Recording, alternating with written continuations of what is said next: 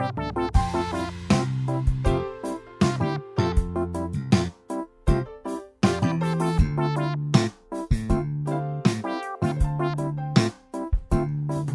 welcome to this episode of hashtag PM in real life.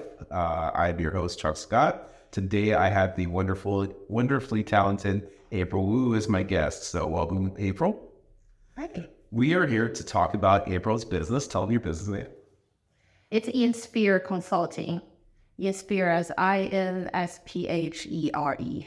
Awesome. And we're going to talk a little bit about how she got to running her own consulting firm. Uh, she plays in the ERP space, which we will discuss further. Uh, so, without further ado, April, let's get into it. Uh, let's start with your background. Where are you from? I am originally from China. I was born in China. I moved here to U.S. Actually, I went to school in Madison, Wisconsin. So, in the year 2011 is when I moved here. So it's it's been a while. Okay. And how did you get from Madison to Columbus, Ohio? Yeah, so ever since I moved here, it's always Midwest. So I went to school in Wisconsin. I found a job in Chicago after I graduate, and then I found another better job back then, back in Ohio. So that's that's what got me here. Awesome. So, uh, what'd you major in? Uh, actually, undergrad is economics, and uh, master is in accounting. Okay. And talk a little bit about, you know, you get out of college, uh, what's the journey look like? What kind of jobs are you doing? Yeah, so um, so my first job uh, in Chicago that I got is a tax consultant in Deloitte.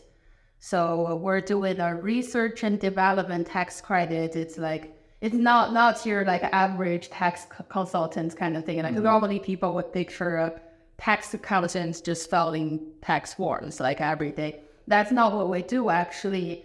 Um, gather a lot of data. There's a lot of like interview that we do with customers to make sure what they do is qualify for that credit. Mm-hmm. So we, we do a lot of like interviews and taking notes. It was pretty challenging actually back then for me as you know English is not my first language.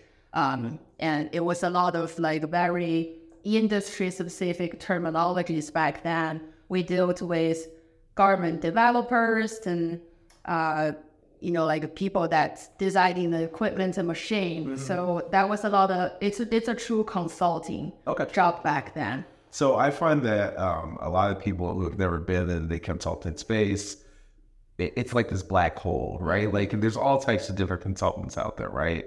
Um, so you know, I kind of want to paint the picture a little bit about one, just that transition from you get out of school, you're recruited by a big four consulting firm, right? Like, which is kind of a big deal um, and, and ideal for a lot of college grads, right? Because it's some very rapid experience. Um, you know, would you call it high pressure?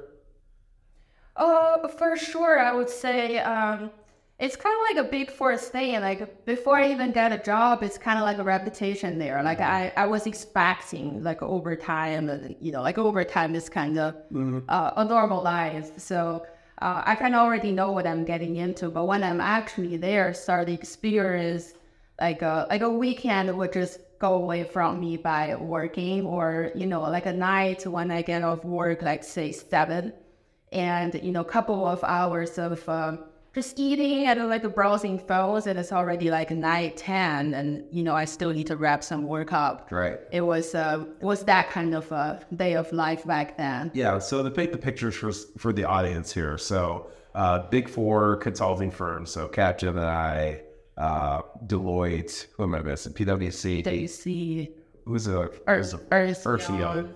Ernst Young or EY as it's often referred to. Uh, you know, they recruit a lot of talent talents fresh out of college, um, like MBA grads, etc. And um, you know, it, they're very good paid jobs, fresh out of college.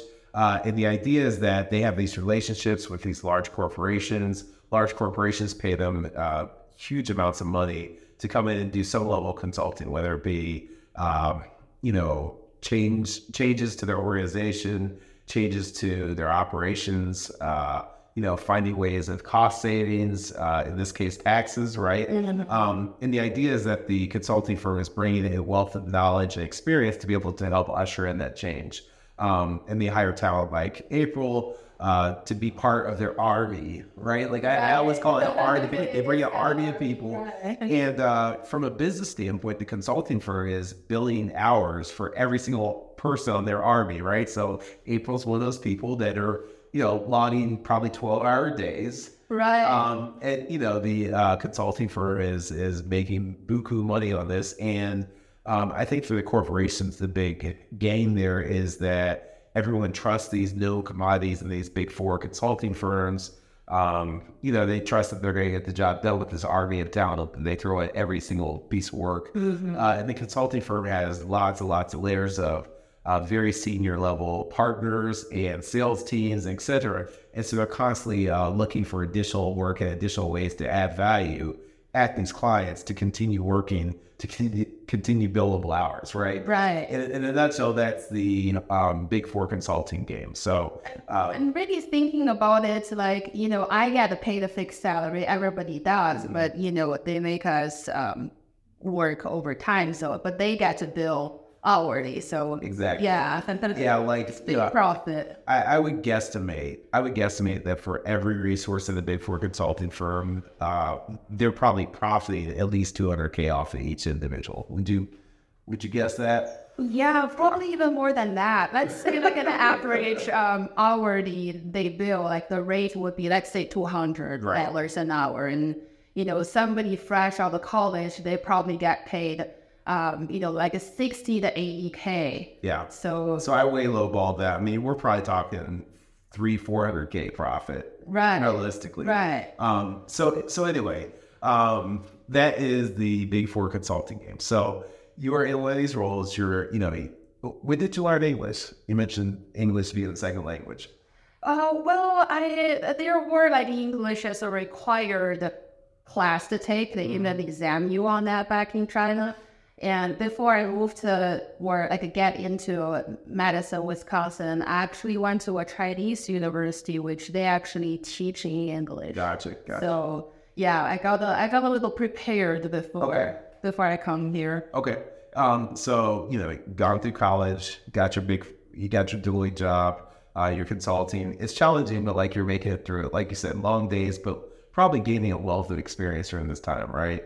For sure, for sure. I definitely feel like I've learned a lot. Um, the industries that you know my clients are very broad. There's, like I said, like a um, like a clothing developers, and um, there are like equipment developers, and um, you know just like a science people out there that we need to learn what they do day by day, so we know if they qualify for the tax credit. So yeah, that industry knowledge is definitely uh, gained tremendously. But I feel like accounting is just a, a good um, subject, like a good major to have. Like accounting is really teaching you kind of day-to-day business transactions. It gives us um, um, like a like a good business foundation. Uh, agreed. Um, you know, I was blessed to have a, a finance role for about two years uh, when I worked for uh, L Brands, which is parent company to Victoria's Secret, Bath Body Works, a couple other notable brands.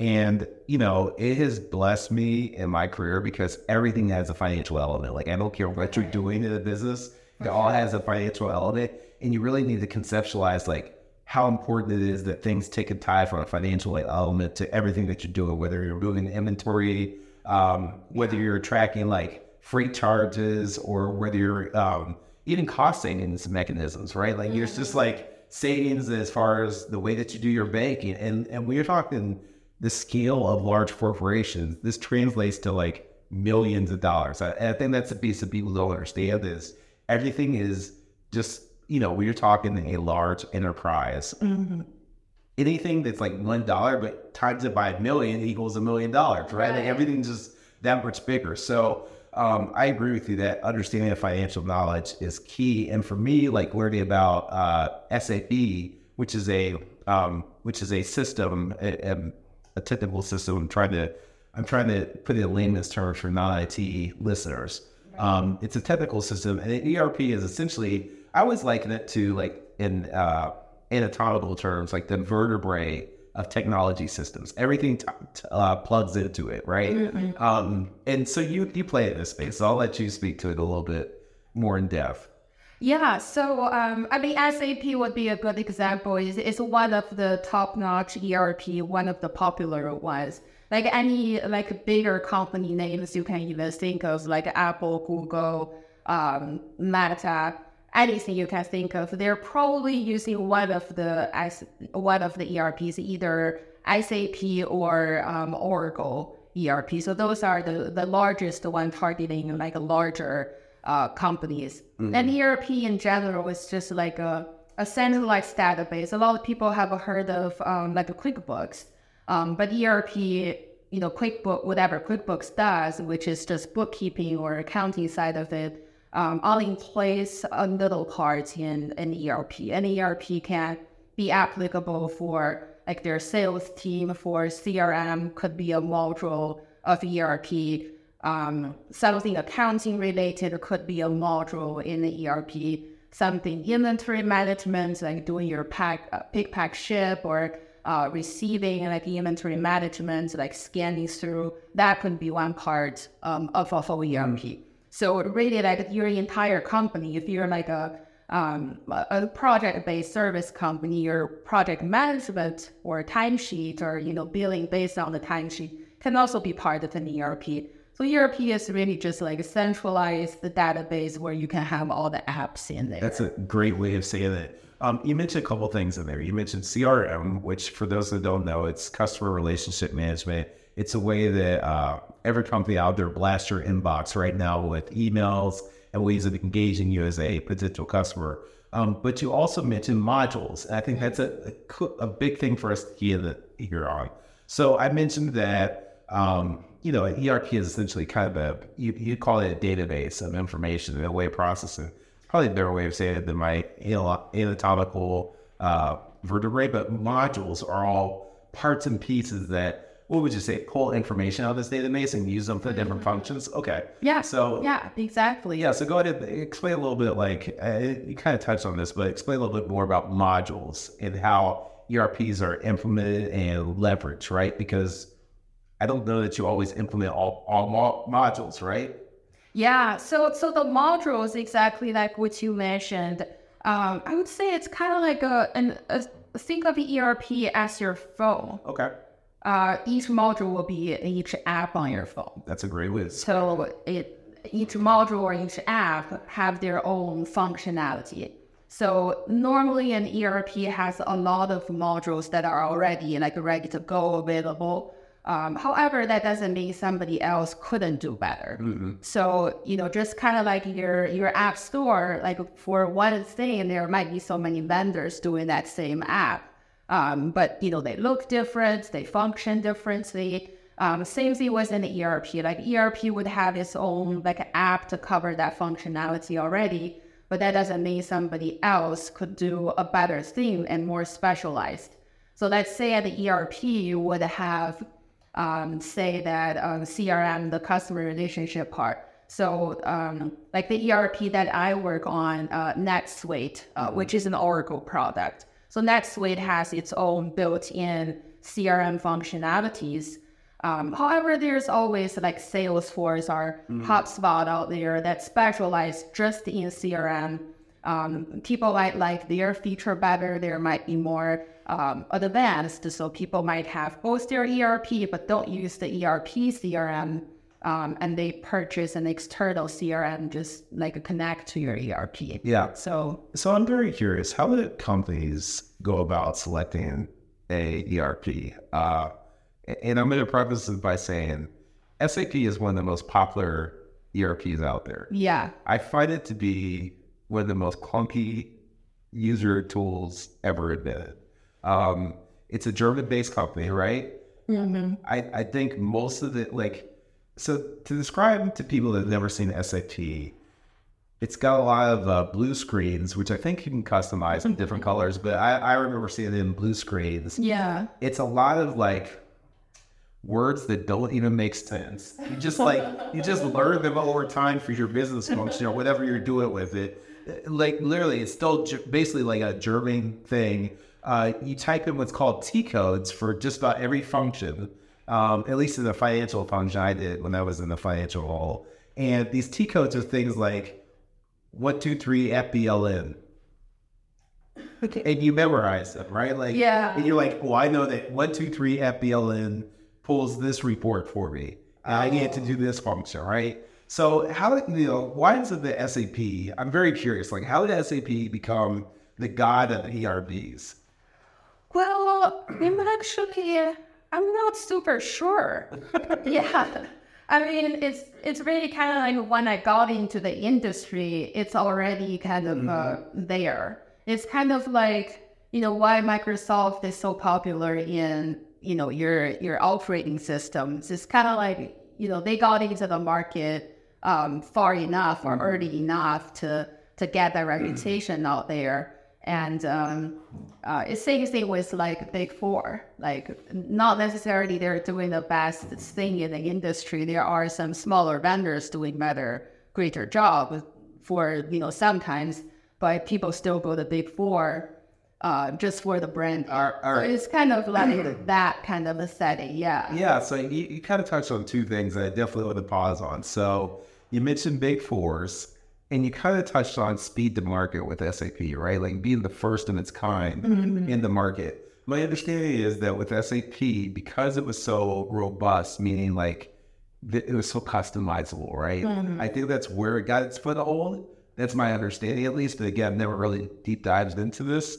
Um, and there's something to be said about being there first, right? Like Right. being the first of your kind um, and selling early and often and getting the masses to adopt it means that, right? Like it's just in place and it's like it just gains more and more momentum. Yeah.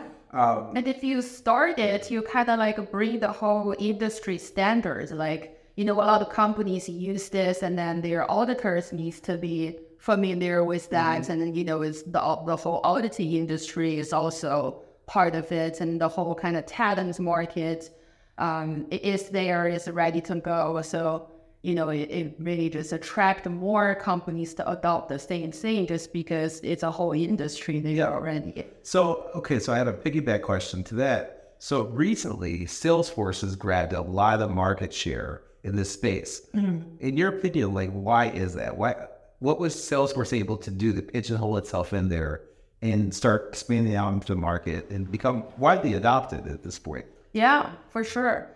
I would say that Salesforce is also doing a really great, great job just specializing in the CRM part. Okay. So they would be, I would say there's not so many companies that are kind of uh, got in there and uh, really study the industry and get a software, which is also cloud-based software uh, that can be customized into, you know, the whole um, sales market or like the sales industry. So I would say they're also kind of a frontier that, you know, um, be cloud-based, um, very accustomed into the industry and flexible for everybody that can use it, um, and just really like got into that market. Nice. Similar to SAP, but you know, like any ERP CRM is not necessarily as robust.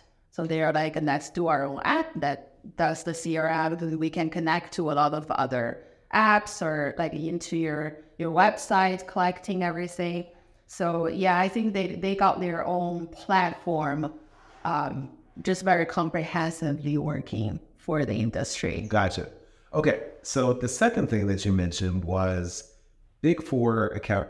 Big four, I always say accounting firms, but they also do consulting. Uh, big four consulting firms compared to smaller companies that offer similar services for far cheaper. So because we kind of delve into big fours earlier, I want to talk a little bit because this is an ongoing topic amongst myself, uh, other people in the consulting space, uh, you being one of them, uh, how large corporations will often hire big fours at 20 times the cost versus a smaller company, you know, a small to mid-sized company like yours or mine, uh, to do the same work, right? So, in your opinion, what what is the reasoning behind that? I have my own I have my own reason, but I want to hear yours first. Sure, sure. I mean, to me, it's really kind of like the the branding, where uh, again they got into the market um, so early, like hundreds of years or something. Uh, they already have the client base.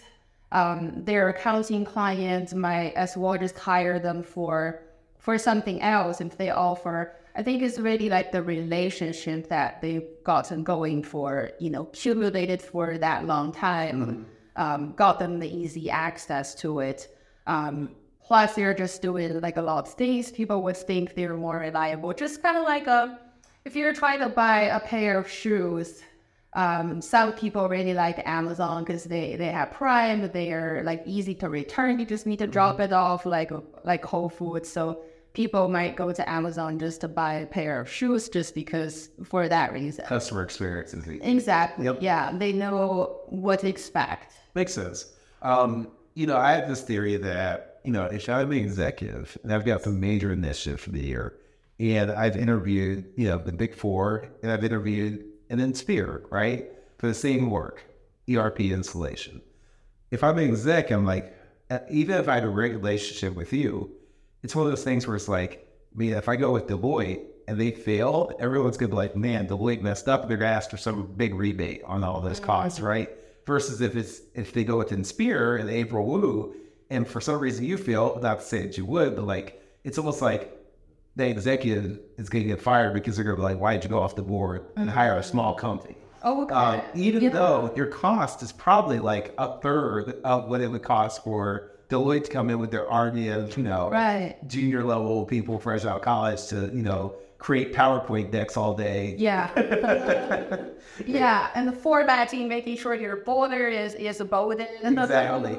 Yeah, and, and so we're laughing because we know that behind the scenes, that's the kind of stuff that you know consulting firms really harp on. Is like formatting has to be right, fonts have to be right, like everything has to be absolutely perfect. Because the last thing you would do is lose a customer or client. You know, let them get hung up on the fact that you misspelled something, or you know, the border is not. It, you know, it, it's two inches on one side and and one point two inches on the other side, right? Like that's the kind of stuff that you know, believe it or not, in corporate America sometimes becomes a conversation. And it's distracting from the uh, greater the greater uh, project itself, right? For sure. Um, so yeah, it's funny you brought that up. okay, so let's get back to the entrepreneurial journey, right? So um, you're working for Deloitte. How long do you work there? I was there for uh, about two years. Okay, and then you decide to go to. Uh, then I actually just quit with a job lineup. Okay. So that that was a that was actually one of the harder times that I experienced in my life, actually. So back then I was uh, um, I actually you know part of it is also my you know my ignorance um, starting off a career with um, like no good mentor or like no good sense because I was in another country all by myself. Like you know my parents wouldn't know what to do because it's a different culture, country, different culture, um, different like a work lifestyle. So I was pretty much like on my own. And back then, I don't have a good sense about like upward management or like setting my boundaries or anything. Kind of really actively or like um, with a sense managing my career. Um, so I didn't manage it very well, to to be you know frankly. But also it was also um, kind of a uh, not so friendly setting, let me put it that way, uh, where I also feel like I'm very supported, you know, to, to advancing my career. Um, I think billable hours means more uh, for sure back then. So I was under a lot of pressure back then, and something, you know, big happened in my family as well. Um, and I don't feel like I'm also emotionally supported um, back then as well. Um, and I was just really kind of under too much stress. Um, I feel like it's a it's a point for me to quit before you know be, before my mind quits me. No, it makes sense. Uh, I talk about this a lot in just career development. Uh, I call I, I have this theory I call protecting one swag. Um, I got to come up with a fun acronym for swag, but basically, like it's your confidence level, right? And I know you, you can probably speak to this being a consultant. The level of confidence you have to have to move in and out of corporations, in and mm-hmm. out of environments, new clients, etc. Sell yourself as an entrepreneur, like it's an extreme amount of I'm gonna call it positivity and energy that you have to have. yeah, And you know, working for a big four, like you can get beat down to the point where like you start questioning your own abilities. Exactly. And, and, and I personally feel like if you lose that, it, you know, I've watched people like it might take them a decade to get that back. Like our, our careers are only going to be 30, maybe 40 years, right? Like, Yeah. Ah, you don't have a decade to spend like finding yourself. Exactly. Yeah. And I feel like, you know, what we define life, I think life is just time plus energy. Mm, and I love that. it's limited for every every single person or life. So every life has, you know, defined and limited time and energy. If you consume it unwisely, that is consumed, you never get it back. Okay, let's take a quick break and we'll come back. I'm going to dive into that a little bit more. We'll be right back. Hey IT execs, do you have a project in the red right now? Does it feel a little chaotic, almost like the house is on fire? Probably because it is. It doesn't have to be this way. We can do IT better together. I'm Chuck Scott, Scott Q Consulting. My team of experienced professionals will run directly into that burning house. That's what we specialize in, bringing that VP level of experience all the way down to the execution team. Schedule a meeting with me today. Chuck Scott, Scott Q Consulting. I believe that we can do IT better together. Okay, so we're back. So you said something brilliant that I want you to deep dive into, April. So you said basically, say it again. Say- Yeah, so to me, like the time be sorry, life means time and energy, and it's limited for every single life. And if you spend it unwisely, you you you won't get it back. That's it's it's brilliant. I love that. I love that. I'm probably gonna steal that. So um, no, I think that I think that's a very important and uh, you know I'm big on time being a uh, essentially a um, I call it my currency, right? Like I spend the time doing things that matter to me. Uh, it, it's weird to me. Time is more valuable than money. I would rather spend money to buy time than spend time to get money. If that makes sense. Yeah, I think that's the the very entrepreneurial way of thinking. Yes. Yes. So, okay. So, great. Let's get back to speaking of entrepreneurial. Let's get back to the journey. So, you quit this, you quit the job from Deloitte. Um, you know, you're in a foreign land, don't have family here. So, you know, how long are you without a job? What are you doing? Like, how, how are you maneuvering this very ambiguous space that you're in? Yeah, so it was actually even harder for me. So a lot of the immigrants would know know this. Like, you know, the the work visa is a is a lottery thing, and like you don't get it for sure. So back then, I don't even have a work visa. My work authorization is actually through um, a school that I signed up for. It's a MBA program that provides that that visa. So as long as I can, you know, work on something, like even a, a friend of mine that has a company and let me volunteer there, uh, that qualifies for that work visa. Okay. So really between jobs, you know, that I, you know, luckily know a friend that has a company and he can, you know, sign me up to, to be a, just a volunteer or something. I, I do work on something for him, um, but very minimal. Um, so that kind of got me survi- survived through. It really took me three months to to land on my next role, which is actually a contractor role, which pays less than what I make back in school. I was a I was a tutor for athletes uh, Okay. back in school, uh, and you know they they pay me pretty well for that. And that job that I landed on, you know, I thought I would have landed on something much better with the Big Four experience and stuff.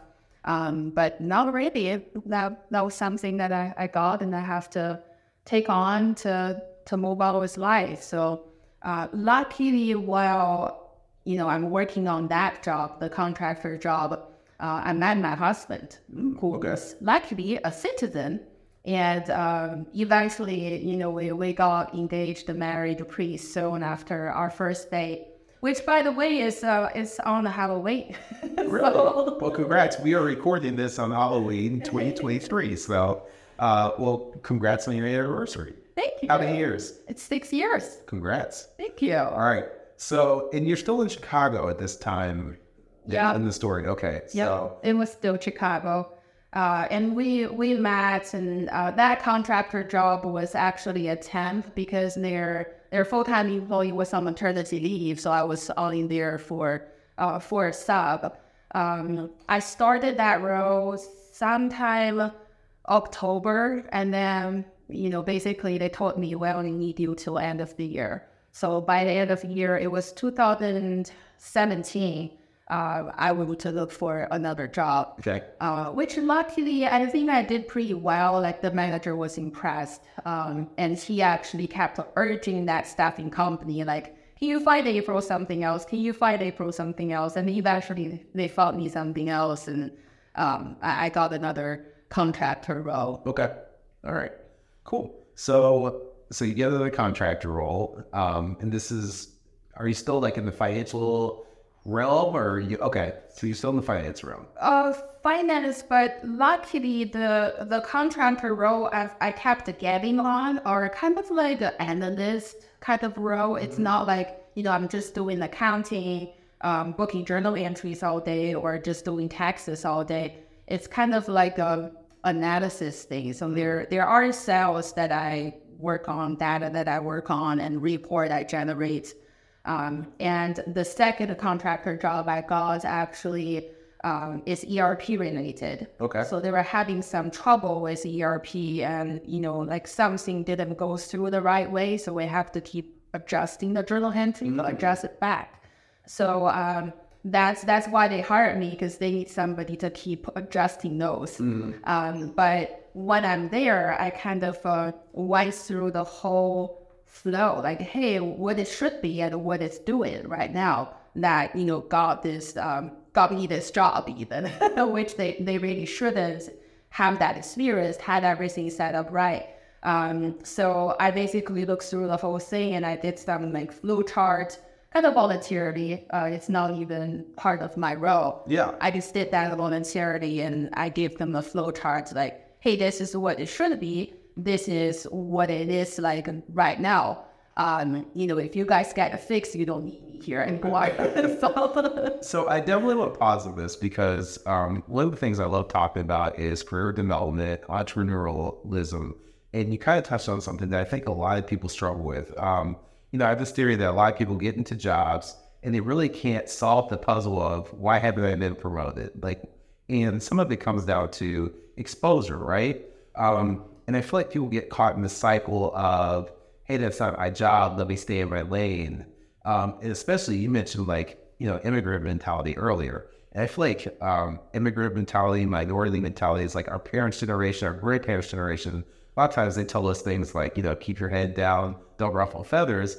And, you know, you just described stepping out of your lane, doing something that wasn't asked of you, but you recognize a need, which equates to exposure because it's adding value, right? And so, you know, you're, you're diagnosing this problem, whi- which point, you're eliminating your own job if you solve it. right. Um, and in theory, that sounds uh, counterintuitive, right? Because if you don't, they- they'll need you, they'll pay you. But in reality, and I think this is what breeds uh, good consultants is you solve problems like that. That's what people will pay for, and that's why people pay or hire consultants because they literally eliminate problems. Um, yeah. and I feel like there's this imaginary line in the sand between employees that don't know how to get promoted and they do jobs that are repetitive. And every week that job's going to be there. And someone says, hey, systemically, we have this challenge. We need someone to manually intervene. And that's your job. They're like, yep, every day I'm going to show up Monday through Friday. And I'm going to do that thing.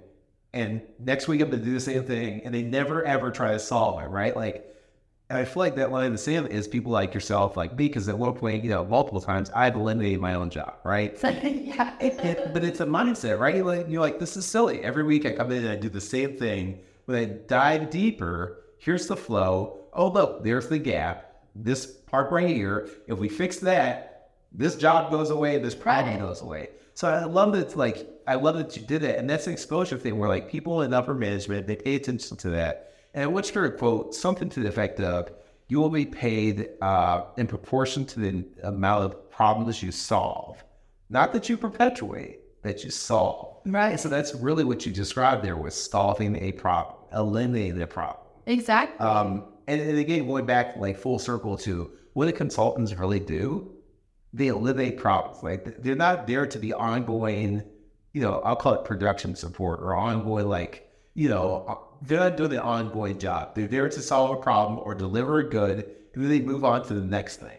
Definitely, definitely. I think that's also tied to like uh, when we talk about life. Is uh, it is time and energy we you know, people like us probably don't want to, you know, keep spending our time and energy, which is ex- extremely valuable, on the same thing for the rest of our lives. No, to be honest, April, I hate that. I despise them. Like I struggle with things like laundry and dishes because like they're they're never ending, but like I hate them because I'm like I should be able to solve this. Me too. Yeah, yeah, same thing. I feel like anything I can walk through in my mind before I actually do it, I I kind of like don't like to do it. Exactly. Yeah. Yeah, it's because it's an old challenge. It's an old problem. It's never ending. You can't solve for it. You're like, ah, I don't even want to deal with it, right? Like, Right. people, you know, consultants mentally want to like resolve problems once and for all. Right. Um, so I, I definitely need to circle back to that one. Okay, so back on our our career journey here. Um, so okay, so you're back to working. You're still in the financial space. Um, okay, so what's going on next? Yeah, so so I was trying to solve that thing, which uh, which I presented to my manager and the senior manager, and you know it's a uh, unfortunately a really really really big like international company. They're just too big, and you know big corporate. They normally have the layers of decision making before one idea can be implemented. So um, I advocated that for for a long while, and my senior manager was advocating. But you know, between then to when that idea actually gets implemented in the company, it actually happened after I leave that Okay. company already. Um, so uh, we got married, and um, I was able to get my my green card um, pretty soon. So I'm like, yeah, I've been kind of drifting for a while. Let me just get a stable full time job that I like. Uh, so I took on a full time job. Uh, it was actually a NetSuite administrator. Um, so you know that's kind of like how I got my foot into the industry, in the ERP industry. Um, so I left for that company before that idea is even you know getting worked on. Gotcha. Okay, so now you're in the ERP space. So Oh, actually, a funny fact. So after like a couple months, I left that company. Mm-hmm. My idea got implemented, and my old team was eliminated. really, yeah. because you solved the problem. Right, and my manager had to leave. Yeah. so- So okay, so really quick, I, I want to also talk about this. So I don't know if this is true for you, but in my circles I run in, you know, I I, I would say less than ten percent of my my social circles are entrepreneurs, and so you know, oftentimes I hear things like, "Man, I can never be a contractor. I can never do that. I need to know where my paycheck's coming from six months from now, 12 months from now. And I often say things like you just said, uh, you know, you never know when your team's going to be eliminated, your job's going to be eliminated. Um, I personally feel like the risk factor is the same, whether I'm a full time employee or a, you know, self employed person. Right. Um, and in some ways, I feel a little bit more stabilized being entrepreneurial because they hire me for a job. And, you know, if it's a six month job, a 12 month job, for all intents and purposes, they probably want that job done. um, unless like the economy's going gone, you know, belly up, or that company's business has gone belly up. For the most part, like when they hire you for a job, you're going to finish that job. yeah. Um, so, Alva, what's your take on it? Yeah, so I would say I, I definitely agree. I feel like if, if you're like a kind of a adapt to that you have the constantly making sales, mm-hmm. I think that's the part where you know full time job employees are most afraid of. Um, I mean, which is also what I was afraid before I hop off. Yeah. So you know the the main thing is like, hey, what if I you know get something, I get it done, and I never get the next one, or like I don't know how long before I get the next one uh, that's where the main scare come from. But if you're already adapting into this uh, growth and you're constantly building your pipeline, things like that, um, it would mitigate the risk. Like if you're just a full-time employee, you probably don't do much like networking or like constantly thinking of like your pipeline. Sales something for the pipeline, yeah. If something hits your team got eliminated, then it's a bigger risk because you lose the whole thing. Yeah. Yeah. Yeah.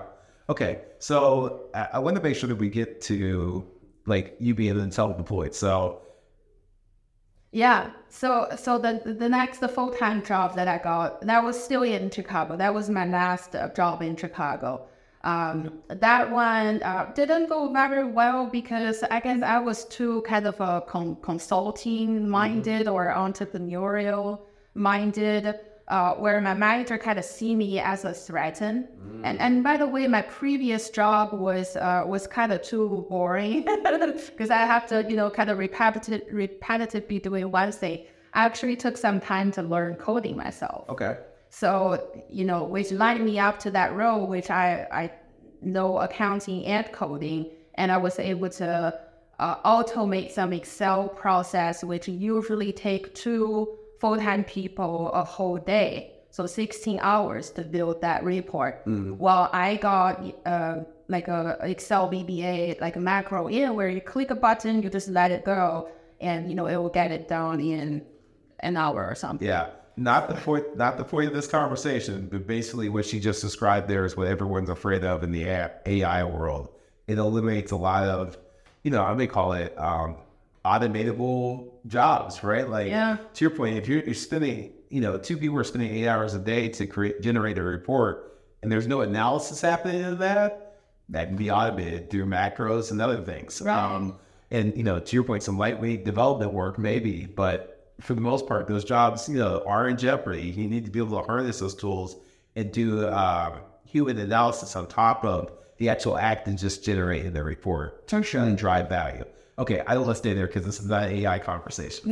Okay, so now, so you know, everything you talked about, April, is what I deem the entrepreneurial mindset. You know, you're adding value everywhere. You're looking to eliminate broken pro- pro- processes um, to solve problems once and for all. Um, you know, when you have bandwidth, you're looking to add value in, like, even in personal investment of new skills. Um, a- and, you know, quite frankly, those above you get threatened because if they're not of the same mindset, you're quickly rising where they're being stagnant, right? So they see that that gap closing, um, and you're getting exposure, positive exposure, through the fact that you're solving problems, adding value, right? Like these are all things that drive towards both consulting and the entrepreneurialism. Yeah. So, you know, I think I think at this point in the story, have you moved to Columbus yet? Uh, no, Okay. that, that was the last job. So, so my manager started to see me as a threat, and then he started to block me from, you know, a lot of uh, project meetings that are, you know, good projects. So I feel like, you know, I, I'm not getting um, upward sponsorship to to move up. So I'm like, it's probably a time to to move on. And uh, nowadays, you know, NetSuite is a good industry. So if you put the word NetSuite in your LinkedIn or resume, people is gonna, you know, reach out to you. So I got reached out by uh, some recruiters, um, and this one of the jobs that they presented um, is the one in Columbus. Okay. So uh, it was a consulting role, uh, which I think I would like better because I can you know talk to more people and have more influence um, footprint. Um, so I decided to move on and take the consulting job. And luckily, my husband was supportive enough. I mean, it's a really good job. You- Yeah. It makes sense for the family. So um, he moved here with me as well. Okay. Was actually uh, raised in Chicago for yeah for this whole life basically. So you guys moved to Columbus. Uh, the NetSuite job goes well. Yeah, it, it went really well. I was actually the first consultant for for this company. Um, they just signed their very first implementation deal. Uh, nobody has done any NetSuite implementation in the company. Um, so I was there. It was actually the rescue. So they engaged NetSuite, Oracle NetSuite. They wasn't able to get them live for more than a year. Um, and I was there. I was there with my manager. She's more kind of like a project managing. I was able to kind of dig into like, hey, can we be crafty and you know get this functionality or get this process automated for these people, uh, or like get some custom PDF that they want to print out. So I was there doing the kind of crafty stuff, um, and we were able to get them live in three months. Okay. So let me let me make sure to close some of these gaps here. For those of you outside of the IT space, um, sounds like some other company hired. Um, uh, I'm sorry, the client hired another company to do his NetSuite install. Uh, for whatever reasons, parts and pieces weren't working. Think of you've got a car, but your transmission doesn't work, right? So hence you don't really have a car. Um, and at this point, you know, it sounds like the company and the implementation partner have parted ways, and now they hired April's company to come in and do a rescue mission of sorts, or what I like to call red projects uh, and recovery projects, uh, which you know are never fun, quite frankly, because you know you're coming into a war zone basically that has already been uh, like napalm, the nuclear bombs landed. It, it's a it's a disaster. You're right. And you're expecting to like brick by brick put this together uh, and somehow keep people fed, clothed, and sheltered. Is that a good way to describe it? Like, For sure, for sure, yeah. Like a momentum, or like um, you know, people have faith in something. They um, when they engage the previous company, um, they probably expect like they promise like, hey, we're gonna get you licensed in three months, and then they were looking for that, but that never happened for a year. So they're like, oh, what this new people really keep their promise again, or it's the same thing. So they don't know how much energy to even allocate. yeah, so there's that word energy again. But I, I, was going to say this there's a level of PTSD that has also happened. Right. to your point, the client is beat down because they got through this bad implementation for a year. They probably been working like long hours to only have no success. So like the morale is down. And so Exactly. that's part of the role too of a consultant is to bring the energy, somehow like ignite the joy back into these people's lives. Yeah. Um, and just to like I always say this, like when I say brick by brick, really it's like you need to get a quick win. And then you just need to keep like running with that momentum and you see like the light come back in their eyes, right? Like every day. And then they start like kind of gravitating towards you as a consultant because they they just haven't had like anything to be excited about for a long time. And so here you are leading the charge through this like ambiguous situation. You're like, okay, well, we made it to here. We just need to get over there. That's not that far away. So let me help guide you guys there. And like just getting that traction, building the trust back up. Um, you know, removing some of that like PTSD that they're all they're all experiencing of like, I don't know if this is gonna work because the last one didn't work. So, you know, the role of consulting, again, I love shedding light into the world of consulting because I think people have a perception of what consulting is, and it's so multifaceted that I love talking about it more on the on the podcast here. So um, Yeah, it's a mindset. it is a mindset, total mindset, and you know you wear so many hats of like like I a cheerleader and coach, and you know, um, you know sometimes you're a mentor, and just all sorts of things, right? Yeah, Uh, for sure. Okay, so you're doing this recovery project. Sorry, I derailed there. Oh no, no, that's that's all good derails.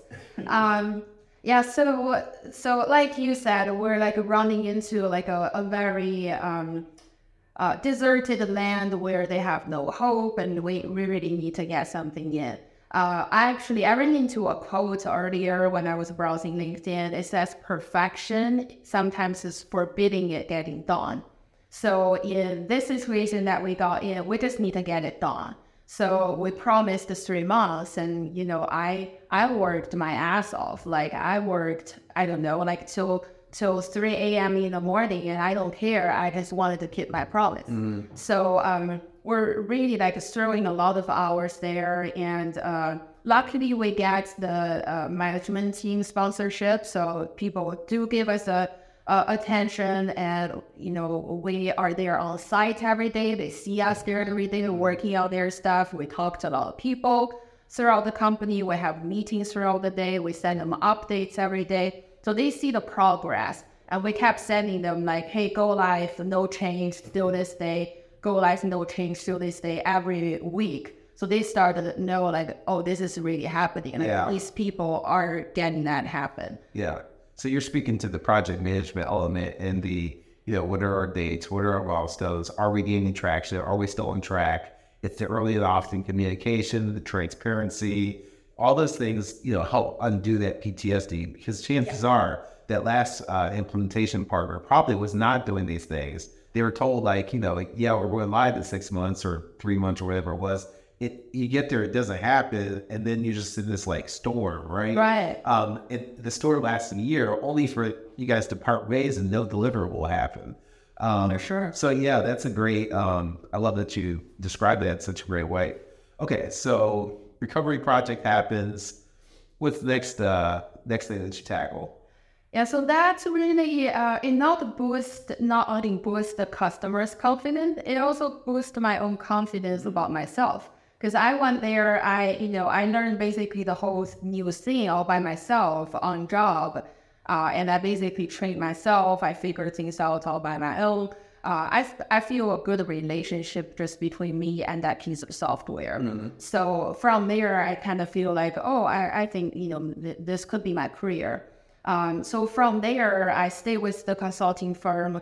Uh, they got new customers for like support, like they're already live, but nobody's like kind of answer their questions or getting their their issues solved uh, quickly. So we got some support projects and another implementation, brand new implementation, uh, which I actually did it all by myself with um, with one of their uh, finance heads. So two of us got got them live.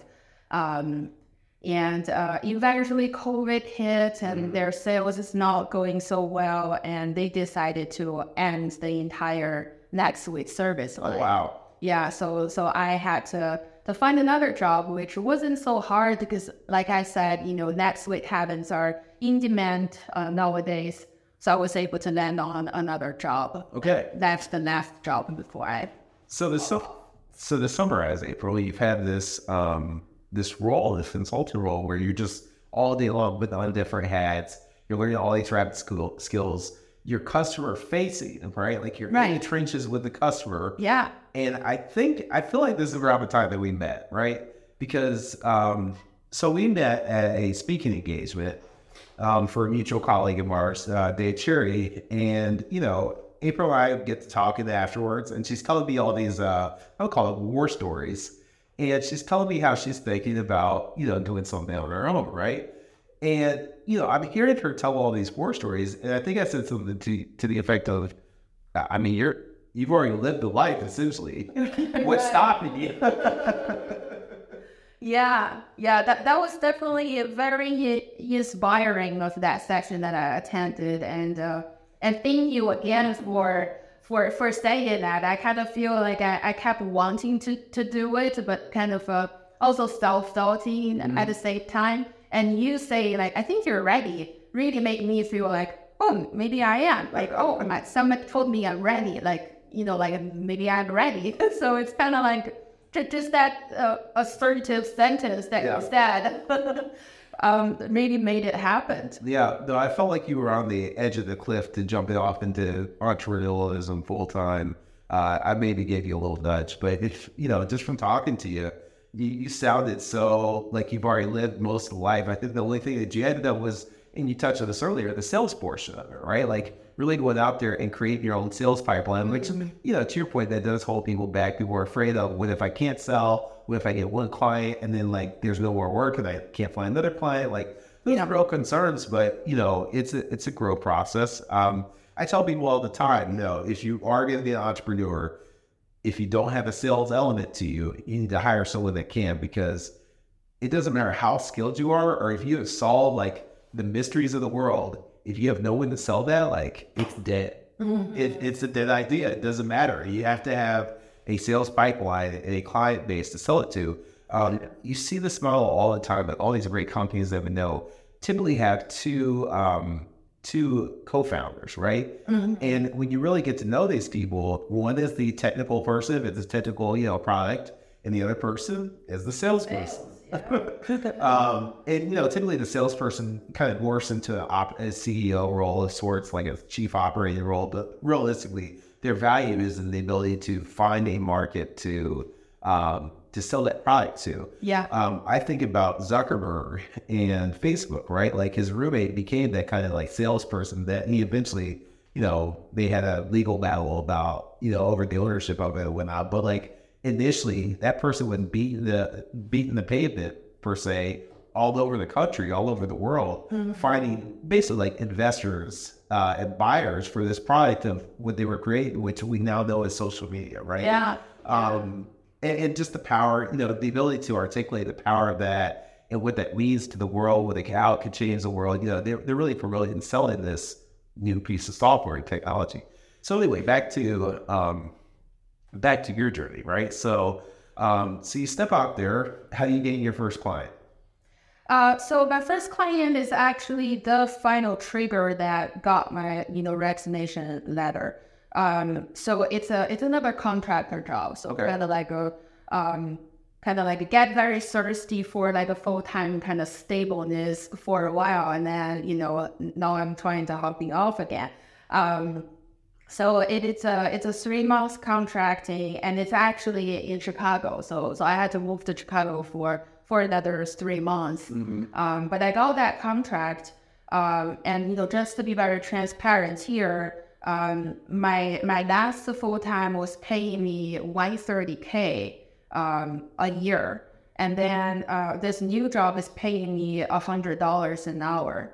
So um, I kind of feel like, hey, even if it's just like three months, let's say, you know, for my facing in the industry, let's say the maximum gap that I would have from the next contract would be a month. I think whatever I make here comparing to my my previous role, you know, it wouldn't make me enough for for four months. Yep. So I only need to work for three months, but I make four months worth of money. Um, so you know that kind of justified it, and I feel like, hey, I can I can bear one month gap. I can travel or something. So so I took on that one, and I decided to to resign. Okay. Um, but luckily, the market was really going well. That while I'm working on that one, uh, some of my old customer actually came back to me because my previous employer don't do that way anymore, and uh, they came back to me. And I got somebody else reaching me on LinkedIn, and I got more like staffing company reaching out to me on LinkedIn for like contractor job. So, so you know, my LinkedIn got busy, and I feel like, yeah, made a good decision. Yeah. good decision to hop off. Yeah. So I had a very similar experience uh, back in 2018 when I started my consulting firm, and I had similar concerns. What if, you know, I can't sustain the sales pipeline? What if I had gaps in between? To your point, making significantly more than my full time job, but still, my concern was I don't want to have a six month gap or, you know, whatever.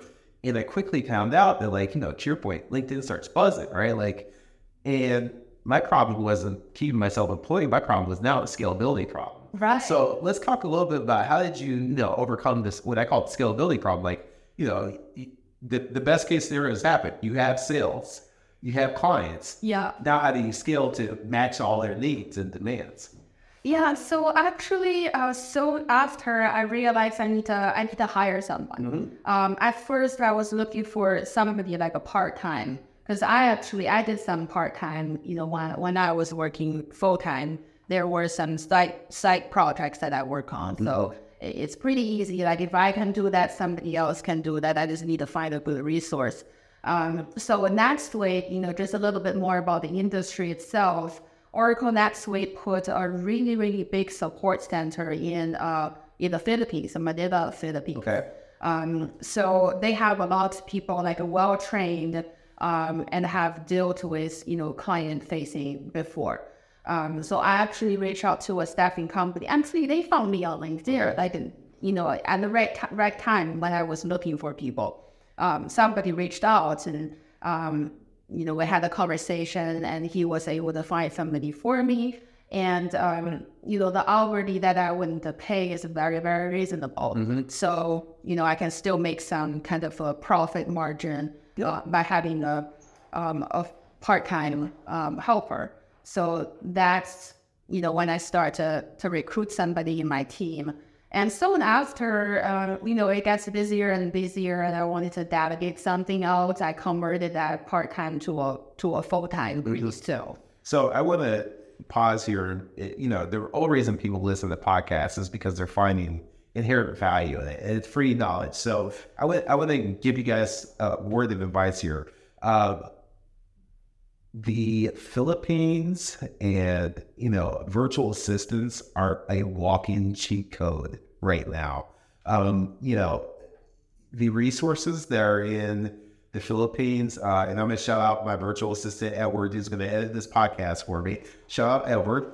Um, you know, Edward's been a godsend to me in my in my business. Uh, he is a virtual assistant that is, you know, he's educated. Uh, he's the equivalent to, you know, what I would call an MBA graduate here stateside, and he can work wonders in a plethora of different things. Like his his knowledge is wide, um, and he can go deep on things. But I love that he's wide, so I can throw things to him like podcast editing or research analysis or build me a spreadsheet or rewrite something like, you know, and, you know, on top of that, like now we have ChatGPT. So between Edward and ChatGPT, like I'm, ba- I'm gaining back my currency of time every which way I look. Um, and he's, he's wonderful to work with. And we've been able to establish a great relationship over a number of years.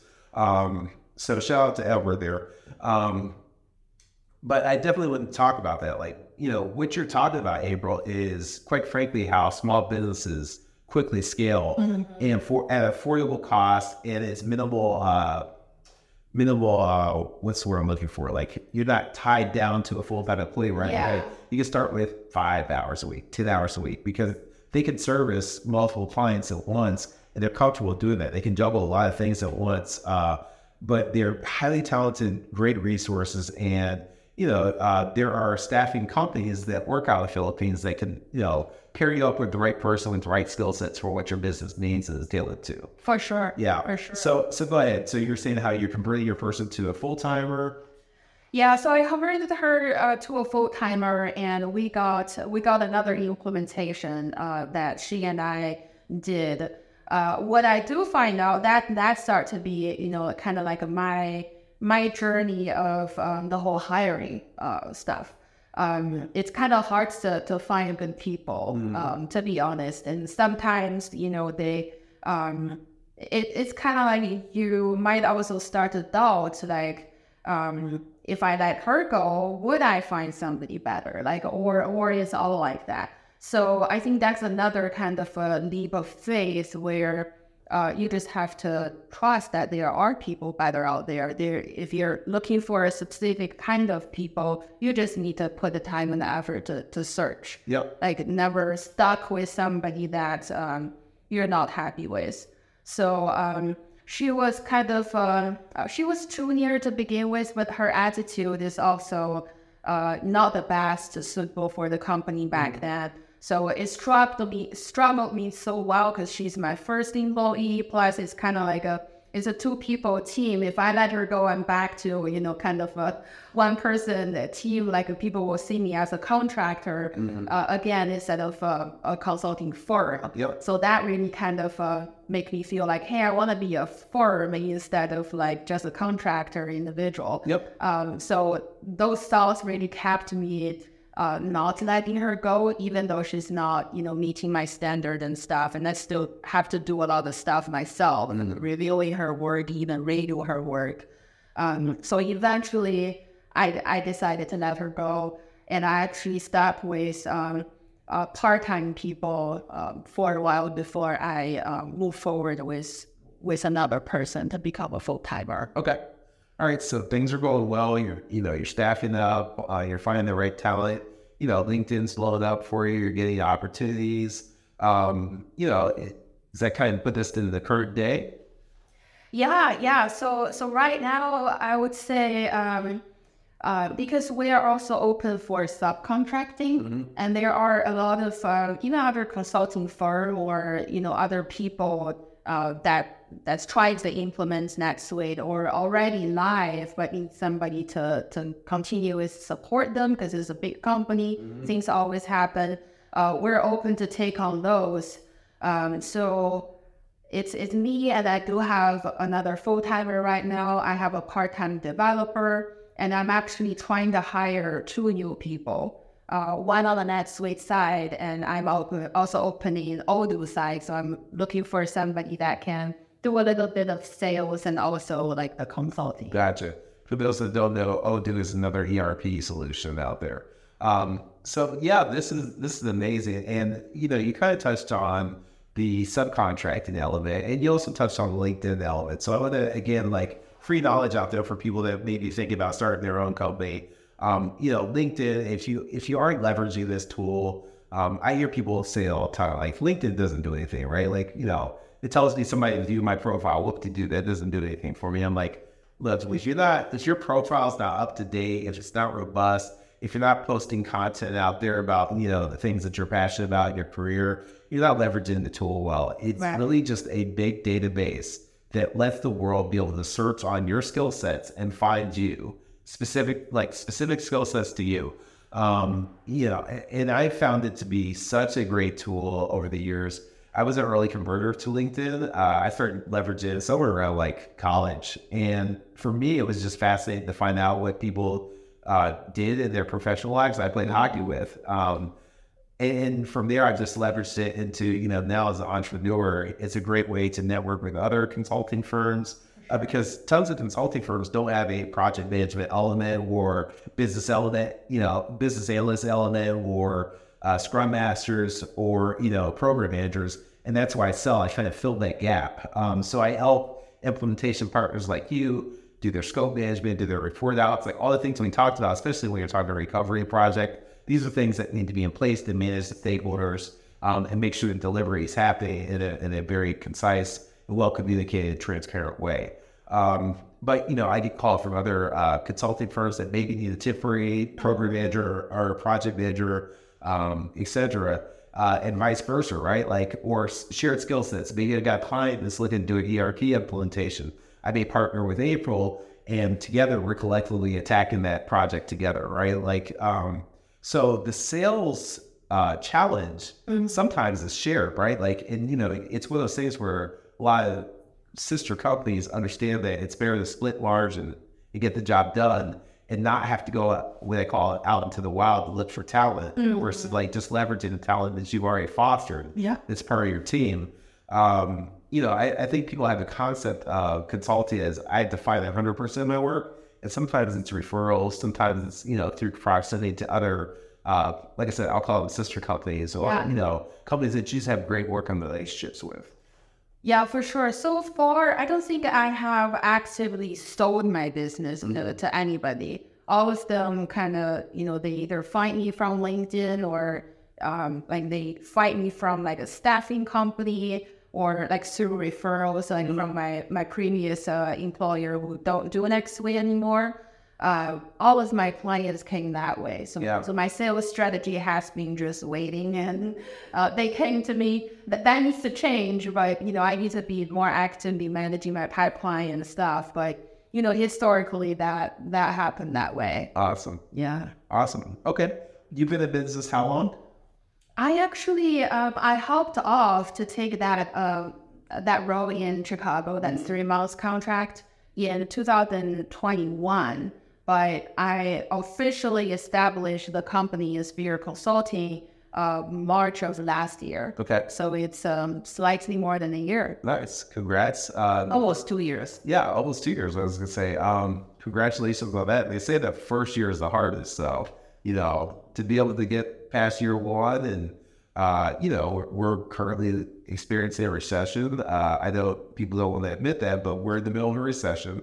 Uh, you know, me personally, I've lived through a pandemic, and that was year year two for me in business. And I was like, look, if I survive this pandemic, I can survive anything. That was right. that was my mentality at the time. Um, but yeah, no, it's it's amazing. Uh, tell the people what would you say was your biggest hurdle you know, in the last two years and get this stood up? Yeah, and that's my biggest hurdle is um, kind of scale up while maintain my my standard. So I actually, uh, luckily, I I personally know a lady. Uh, we signed up for like a um, it's WSBA, like a Women Small Business okay. Accelerator. They're a nonprofit in Central Ohio. Um, both her and I signed up for the same class mm-hmm. program. Mm-hmm uh, it would become pretty pretty close. And she has her own kind of HR uh, DEI uh, consulting uh, practice, mm-hmm. and uh, you know she just like she has uh, really good kind of HR um, foundation experience. So I partner up with her when I try to hire somebody. She's gonna do some interviews with me. she also suggested me to uh, kind of write something down about my standard. Okay. So I actually wrote something down about our white glove standard. So what I expect as like industry average, and this is what we have to uh, step above and beyond to be called Insphere white white glove standard. So I wrote that thing down, and for everybody that I hire and I train, um, will need to meet that standard uh, as our delivery. So um, with that, yeah, it gives me more confidence to, to bring people in. um, I can train them to make sure they're on the right track to meet the standard before I hand them off. Uh, I do like to train people from kind of ground up. I either welcome people that with no NetSuite background but strong accounting background. I welcome them and I can train them up. Um, Makes sense. yeah, because the standard means more to me and reputation more than you know billable hours. Makes sense. Makes sense. I love it. Um, you know, um, kind of getting the, into the conversation here. What word of advice would you have to someone like yourself that's thinking about, you know, uh, jumping off the ledge? You know, if you were speaking to yourself back when I met you, what would you say to yourself, or what advice would you give to yourself? Wow, I would say, um, I would say all I needed are really just like faith, like faith to myself and faith to the, the industry. So, um, yeah, I think back then what I lacked was really the faith. Um, sometimes, um, sometimes you really need like the second voice to really tell you, like influence you, like, hey, I, you're really ready. Sometimes it's kind of like a cost benefit analysis. Like, for example, uh, I kept thinking, um, if I jump off and, you know, with that three months contract, um, I feel like it gives me enough time. Like, if, if I don't find anything after that, um, can I find another job? Um, you know, after after three months or with like a couple months of gap, I think I can. You know, like for Yeah. for people uh, with my background, I think I can easily find another another job if I want to. Um, so really, kind of that cost benefit analysis uh, gave me more confidence about, um, hey, what if fail? Right. I still have a a, backup. You know, worst case, I just find another job that pays me one thirty k a year, which doesn't sound so bad. Not such a bad lifestyle, right? Like, yeah, that's that's a dynamic thing when you realize that you know your basement, right? Like, is not such a bad lifestyle in the bigger scheme of American, you know, fabric, right? Like, or the world globally. You- You're like, okay, I need to take that risk because worst case scenario, I get a job. You know, to your point, you know, doing what I was doing before, which is again is a pretty good lifestyle. yeah. Um, so no, I love that. Um, and I love the worst case scenario analysis because that's I, I think most entrepreneurs kind of look at things that way. Of okay, worst case scenario, where's my basement? Oh, I can live with that. Okay, let's take the risk, right? Like, Yeah. Um, I hate to say that. I shouldn't say I hate to say it. That's been me for a long time. I, I literally look at my worst case scenario, and at some point, I realized that my worst case scenario is what used to be my ceiling when I first entered adulthood. Yeah. Um, you know, my goals as an adult would have been something which you just described there. Maybe a middle management in corporate America, making somewhere between 90 and 120K a year, right? Like that would have been my adult goals Right. Right. as a, as a fresh out of college kid, right? Like if that's my basement at this stage of my career, not so bad, right? Yeah. I can live with that. I, I'm really glad that you brought that topic up. But that's also something that I kept thinking about. It's kind of like the whole life, like our parents, our grandparents, or whoever, like our teachers in school. The whole training that we took mm-hmm. is with a goal that you're gonna be a good employee. Yeah. You're gonna find a good, good like full time job.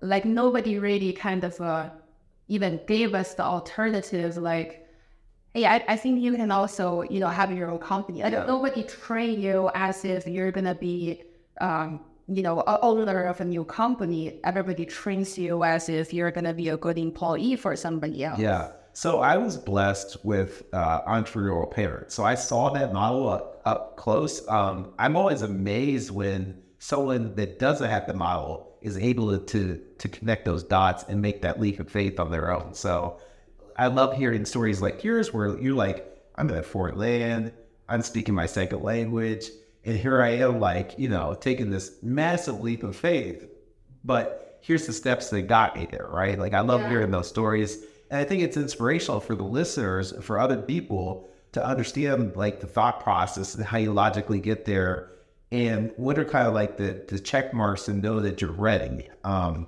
you know, one of, one of the things that neither one said, but was a trigger for me was enough people kept saying, you're the best project manager I've ever seen. And, you know, these are people that have had a whole IT careers. And I'm like, how is that? Like, I didn't really accept that at first. I, I was like, oh, they're being nice, right? And I kept hearing it over and over again. And then, you know, people give me feedback of, you're one of the most well spoken people I've ever heard. And, you know, you deliver messages well. Um, people kept saying, oh, you get the bigger picture. And, and again, like solving problems where like you're eliminating jobs. Like Yeah. all these things came together where I was like, started connecting the dots of, I could probably add value in a different way if you're passing the traditional job, right? Right. Um, so no, I think that's excellent. Uh, April, this has been a wonderful conversation. Uh, again, tell the people where they can find you, how they can get your services. Yeah, so we're again Insphere Consulting, Insphere S I N S P H E R E. Um, so if you look me up on uh, insphereconsulting.com or just send an email to April at insphereconsulting.com, you will be able to find me. Awesome. And of course, you can find April on LinkedIn.